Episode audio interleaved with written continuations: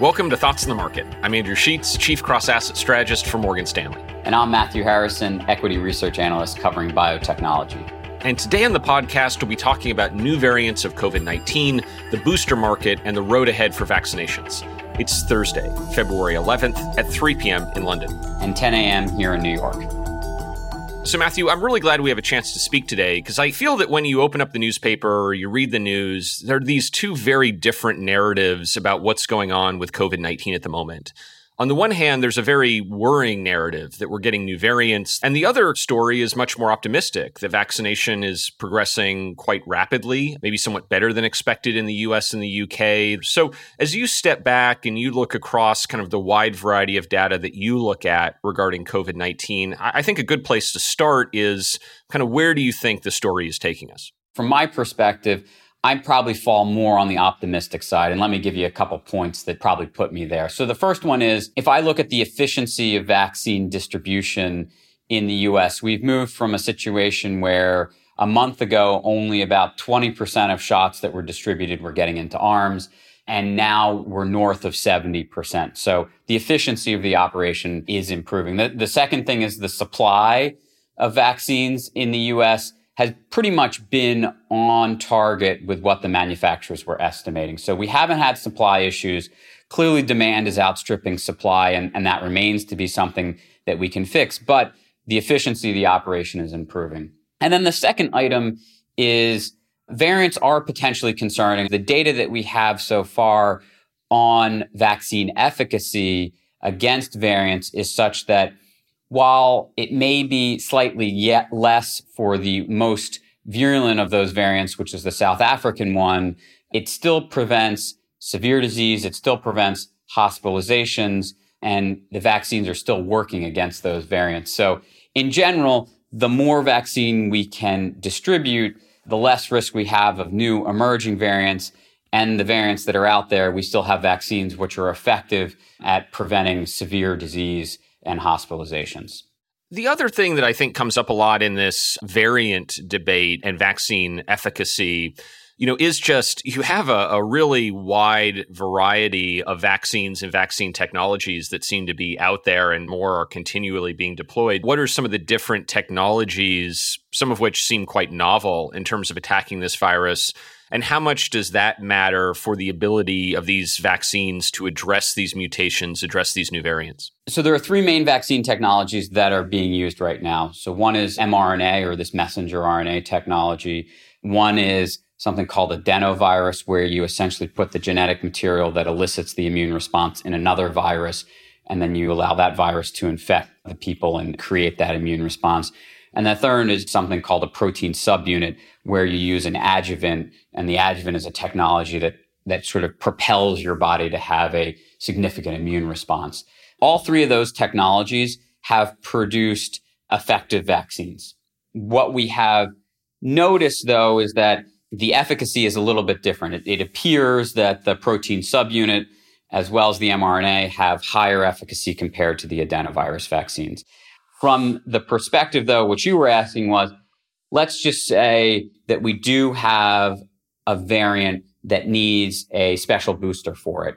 I think this goes back to the beginning where speed is one of the most important factors. And so mRNA vaccines are the probably the fastest in terms of speed to market because all they require is the genetic sequence. And then the second thing that's very easy to do with mRNA vaccines is let's just say there was an issue with multiple variants that we needed to protect against. You could put those multiple variants in the same vaccine. So you could stack many together. The technology could be upwards of 40. So it's very flexible and it's very quick in terms of being able to address those variants. And so, as you think out over the next, say, three months, what do you think is kind of a realistic, optimistic case for what the world could look like in three months or six months? And what do you think is a realistic, pessimistic case for what could still lie in store? I'd like to answer that in two ways, Andrew. So, the first one is over the next three months, there's probably two pretty clear bands of what we could expect. The bear case is essentially that the South African variant quickly becomes the dominant global variant and that renders lower efficacy for vaccinations. More people will get mild and moderate disease, even if vaccinated. And the spread of the disease will still be more than we would expect, even with vaccinations, because you would have more people getting mild disease, even if they were vaccinated. The sort of optimistic scenario is that we deliver more vaccines quickly and that stops these new strains from spreading quickly around the globe. We sort of get to a point by May where we've, we're close to herd immunity. It's unlikely that some of these new variants are going to become dominant globally. And that puts us in a very strong position as we head into the fall of 2021. But I also want to leave you with sort of a longer term question mark because I think this is also important as you think about bull and bear cases.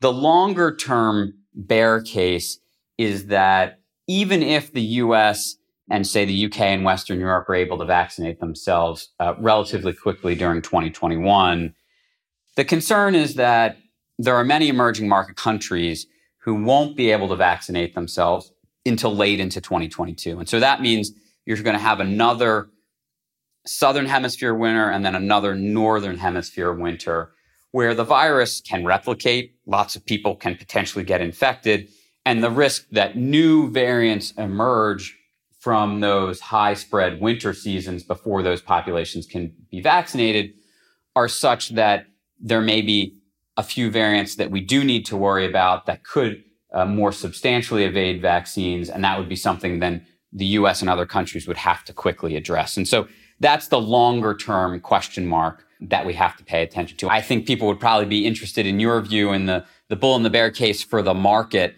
over the next few months and the key factors you're tracking, including how the vaccination rate and the variants may impact investors' view of the market. Look, I think fundamentally, and at the risk of kind of oversimplifying things, you know, what's better for addressing the virus is going to be what's better for addressing the economy is going to be what's better for the market. And so I, I certainly think that scenarios where vaccinations go better, where new vaccine resistance variants do not become dominant. You know, I think those are the scenarios that are most consistent with our above consensus economic forecasts at Morgan Stanley and our relatively optimistic outlook for this year. I do think there is one kind of catch within this, however, that, you know, I think there's a, a, a temptation to think, you know, gosh, I can't wait for the virus to be out of the market. And I think what that could potentially miss is that as long as the virus is raging, as long as the pandemic is serious, it really, I think, encourages a lot of different policymakers to really err on the side of caution when it comes to addressing the economy. Central banks provide easier monetary policy, governments provide more supportive government spending. And so there's certainly a scenario where if it's the summer or the fall and cases are much better and the vaccination rollout has gone really well. And the view is that look the kind of the worst of the pandemic is behind us. We don't need to do as much to support the economy. That could be a little bit trickier for markets. And so i don't think we need to worry about that quite yet. But one way that i'm kind of thinking about the near term is that while you know the pandemic is still very serious it can provide a good reason for these various policymakers to continue to be quite accommodative in how they're approaching markets, something that becomes more complicated, ironically, when hopefully the pandemic gets much better.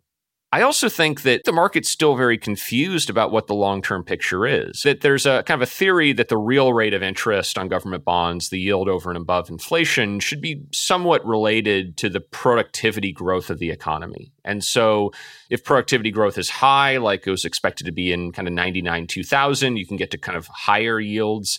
And when productivity is expected to be quite low, you're in a kind of a deep, long economic slump like Japan has been in over the last 20 years bond yields are much lower. And, and as you look at bond pricing at the moment, you know, the bond market is still pricing as if this is going to be a long, drawn out, long lasting damage to the global economy, to the US economy. And there's certainly scenarios where that's very possible. But there are also scenarios, as you alluded to in kind of the bull case, where that's not the case, where this is addressable and where the future is actually better. And, and I think in that way, this is a really unique crisis in the sense that it wasn't possible to vaccinate against the subprime mortgage crisis. It wasn't possible to vaccinate against the European sovereign crisis. Those were functions of either kind of bad investments, bad risk management, or just the structure of the system.